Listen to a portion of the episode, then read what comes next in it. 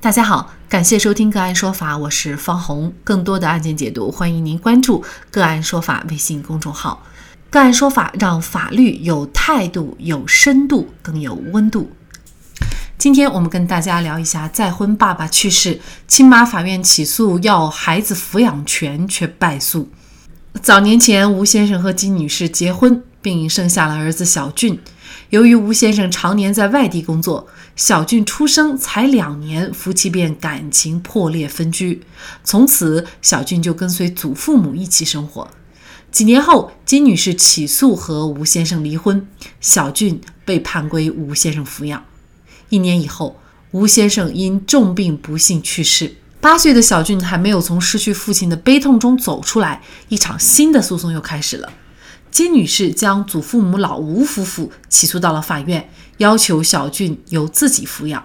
作为一名母亲，金女士身体健康，收入稳定，在孩子父亲去世的情况下，金女士要求抚养孩子，原本无可厚非。况且老吴夫妇确实年事已高，身体欠佳，并不适合照顾小俊。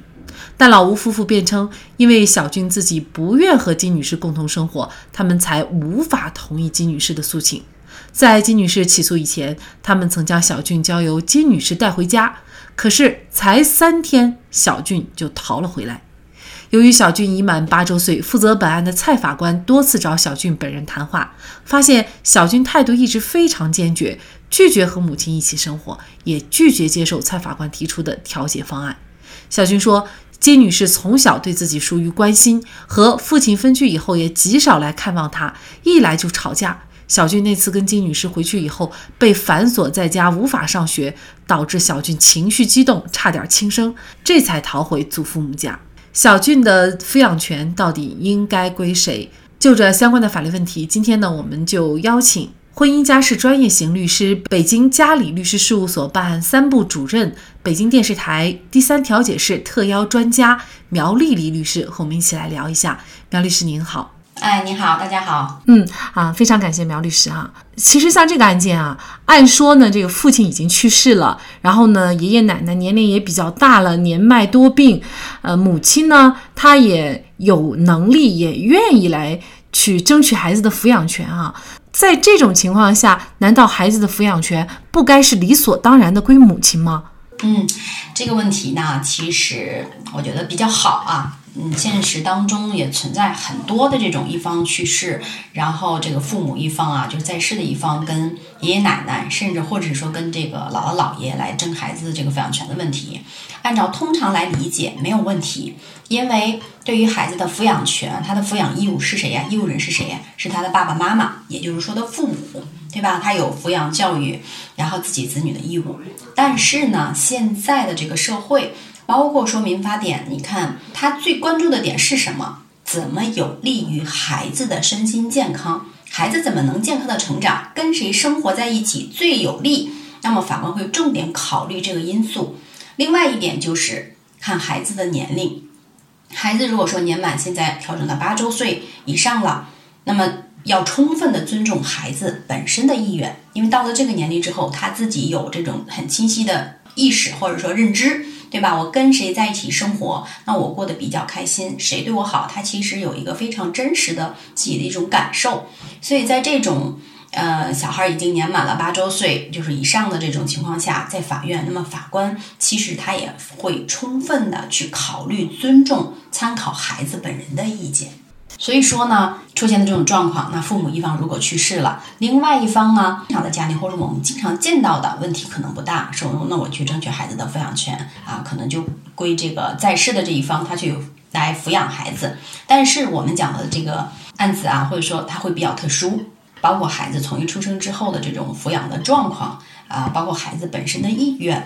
其实从这两方面来讲的话，对孩子最影响最大的这两方面来说。看起来就是母亲来抚养这个孩子，可能对孩子本身来讲，并不是最有利的。其实这个案件当中啊，主要这个小俊呢，呃，他不愿意跟他母亲哈。你看他这么小，他其实呢，可能没有办法完全正确的去呃选择自己抚养人哈。那可能在很多人看来，这个母亲更有利于对孩子的抚养，是不是？只要是孩子的意见，都要。以他作为一个判断抚养权归谁的一个重要的标准呢？还是说还要综合其他的各个方面呢？还是要综合其他的很多方面来考虑这个因素啊，这是其中非常重要的一个因素，但是它并不是唯一的一个因素，它还要充分考虑小孩从小他的成长的环境，他究竟跟谁在一起生活的更久一些，他是成长环境的稳定性。既然在这里面，小俊他跟爷爷奶奶甚至是这个爸爸原来生活的时间更久一些，为什么没有跟妈妈在一起这么多年？妈妈为什么没有抚养？在哪儿？第一就是要跟谁生活在一起，这是一个非常重要。还有一个是为什么单独跟他生活在一起，背后的原因是什么？还有一个就是要抚养的人的呃彼此之间的抚养的能力。还有一个就是比较重要的，就像刚才我们讲的，孩子本身的意愿。那么像这个案件，事实上综合呃这个案情的话，应该说小俊跟他的爷爷奶奶在一起生活更有利于他的成长，是吧？对，是这样子。起码从这个案情本身来讲，一出生，后来的话都是由这个爷爷奶奶，对吧？还有他的爸爸，就是一直来照顾他。首先，他成长环境确实就是客观上是这样子的。另外呢，就是说小俊的话，到了这个年龄，我里边也有说，就是他的母亲其实也有把他接过去，但是他自己不愿意在那儿待。啊，从他本身意愿可能比较排斥这个事情。起码就目前来讲的话。跟着爷爷奶奶来生活是更有利于他的成长环境的稳定性啊，也比较符合他自己内心的一个选择嘛。所以法院最终呢也做出判决，就是从最有利于未成年子女的原则来出发呢，也同时考虑到八周岁子女的一个真实意愿，所以法院呢是驳回了金女士的一个诉讼请求哈。这个判决书上呢，法官也语重心长的说到。他说呢，呃，金女士作为孩子的母亲，平时应该积极主动的关心孩子，多沟通，培养和孩子之间的感情。等到建立起一定的感情基础的话呢，金女士仍然是可以直接抚养孩子的。嗯嗯，那么这可能就涉及到一个抚养权的变更的问题哈，就是在我们可能很多家长来看，就这孩子如果归我的话，就可能他以后。一直到成年都是归我管，其实可能还不完全是这样，就是他其实中途你还是有再次争取的机会，是吗？是的，这个可能大家稍微的有一点误区啊。实际上是这样，就是一般的呢都是在父母离婚或者是是一方去世的这个时间点上，那我们要来决定这个孩子抚养权的问题。但是这个抚养权一定不是一成不变的。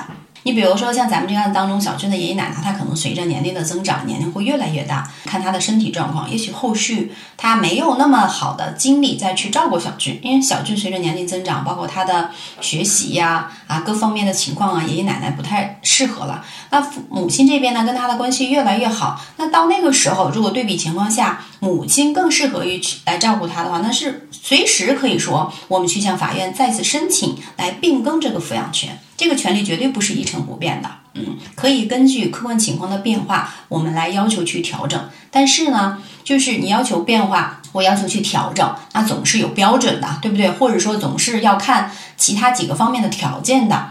为什么这个法官要跟小娟的母亲提示他多跟孩子去接触？还是考虑到说我们那几点：第一，那小娟的母亲呢，可能在经济上，比如说工作上啊各方面的能力上没有任何问题，去抚养这个孩子。现在唯一比较欠缺的，我们感觉啊，就是在情感这方面啊，孩子可能不太接受或者不太愿意跟他生活在一起。嗯，总之呢。一旦跟孩子这个感情联络起来了，建立起来了啊，孩子也愿意跟他生活在一起，而且爷爷奶奶那边的情况可能就是身体状况越来越不太适合去照顾他，那么对于小俊的母亲来争这个抚养权呢，实际上还是比较有利的。那其实这是不是也适用于父母？就是呃，因为本案情况特殊，就是父亲已经过世了。如果是说，比如说判给了父亲，但是呢，后来因为母亲的感情跟孩子可能交流起来，或者是各个方面条件也比较成熟，他事实上是不是在中途也可以把孩子的抚养权争取过来？可以的，可以没有问题。一旦双方的这个情况发生了比较大的反差啊，可能相对于以前你条件很好，现在反而是我的条件更有利一些的话，那么。只要出现了这种状况，我们随时是可以向法院申请来变更这个抚养权的。嗯，所以不管他的抚养权在谁那儿，你都应该去时常的跟孩子建立起这样的一些感情基础哈。呃，尽管。不是说为了抚养权的争取，那么对于孩子的健康成长也是特别有利的。孩子抚养权也是很多夫妻离婚啊。要双方争取的一个啊特别重要的一点哈，到底怎么能够争取到孩子的抚养权？这个在法律上又有一个呃什么样的一个依据呢？说是父母之间的在争一个抚养权，这个抚养权的另外一面是什么呢？实际上是一个义务。我一直在跟我的这个当事人也好，或者说朋友之间沟通也好，都在聊这个事情。不单单说你的是一个权利吗？不是，实际上你还有抚养他的义务。我们为了争取这个抚养权。首先，最重要的一点就是，不论孩子几岁，那肯定就要说你要从情感上，从他的日常生活当中，在孩子成长的过程当中，你的陪伴、你的付出、你的情感的付出，其实这个是最根本的。为什么法官会考虑？经常会问的一个问题就是，那么孩子现在随谁生活？这个问题要问的目的是什么？就是看谁在日常生活当中对于孩子的照顾。陪伴更多一些，孩子的成长环境究竟是什么样子的？毕竟环境稳定对他来说非常重要，能够长久照顾孩子这一方，说明对孩子的了解和付出也是比较多的。所以说呢，这是第一点。那么第二个因素就涉及到，就像我们说双方之间的能力，你有没有抚养的能力？你只有意愿那也不行。如果一方比如说没有工作，没有任何的经济收入，那可能对这个孩子的话，他自己。没有办法去抚养，那另外一方呢有一个稳定的工作，有稳定的住房，在这一个条件上，那另外一方肯定是占优势的。所以说，还有一个情况会法官会参考的是什么呢？现在毕竟如果两个人都去工作，大家没有时间平时去自己照顾这个孩子，可能都要借助于父母的力量来帮助去照顾这个小孩儿。那所以说，呃，不论是。母亲这边还是父亲那边，也就是说爷爷奶奶或者姥姥姥爷哪一方如果能够更好的再额外的出一把力，这也是一个能够起到帮助的这么一个因素。甚至有的可能会细化到谁的户口在那儿，孩子户口跟谁在那儿，对吧？以后涉及到上学，像我们这些这个大城市当中涉及到学区房嘛，对吧？考虑的都很细，这些因素都会影响到孩子抚养权的归属。但是最最最根本的一点，我认为还是。孩子到现在为止，由谁照顾他，谁陪伴他更多，那他跟谁更亲近，这一点是更重要。呃，这个呢，我觉得特别是对于一些离婚的夫妻最应该考虑的啊。有些时候，呃，离婚起来，大家就把孩子当成一种工具，就是谁要到了，那么也相当于对对方的一种惩罚了。这种思想，我觉得是万万不可以采取的哈。其实最重要的，大家都不应该存在私心啊，而是切切实实，完全是为孩子考虑。那么这样的一种离婚呢，可能对于孩子的伤害才能够尽量的做到最小。是这样子的，嗯，这点我觉得真的是深有感触啊。就很多人会在离婚的时候，把这个孩子其实当成了这个抚养权的争取，当成了一种筹码来去谈判。如果说双方真正的能够做到，说我就是为了这个孩子去着想的话，从他的身心健康怎么能健康长大的这个前提下去考虑问题，你不论谁去抚养，其实谁直接抚养这孩子，那必然他要付出更多。实际上啊，不抚养孩子的这一方就没有征得孩子抚养权的这一方，那你实际上就没有抚养的义务了吗？你就不是他的监护人吗？如果是这么认识的话，这是一个完全错误的。即使你不直接抚养孩子，你依然是孩子的监护人，依然负有抚养的义务。你想去抚养他，就像您刚才说的，你可以给他从经济上给予一定的支持啊，对吧？你让他有充足的这个经济上去报班啊、培训班各方面，让他生活的更好一些。还有一个，你可以经常去看他呀。想尽义务，我觉得随时都可以去尽到，并不一定非得让孩子跟自己生活在。自己身边才能够实现，这实际上是一个不太成立的理由。很多夫妻在离婚的时候，为了争取孩子的抚养权，通常是吵得不可开交。抚养权其实就是和子女共同生活的权利，对于孩子成长的每一步，还是需要夫妻共同来协商决定的。争取抚养权一方如果不能好好陪伴孩子，把孩子交给保姆或者父母，而没争取到孩子抚养权的一方如果很少探望孩子，并很少和孩子交流，那么争取抚养权的这件事儿就毫无意义。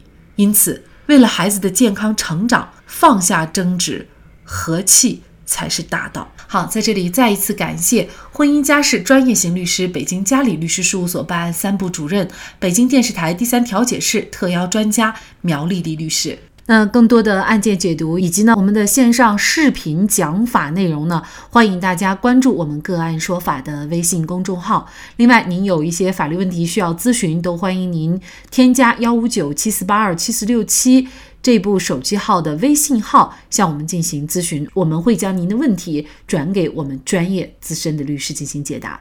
好，感谢您的收听，我们下期节目再见。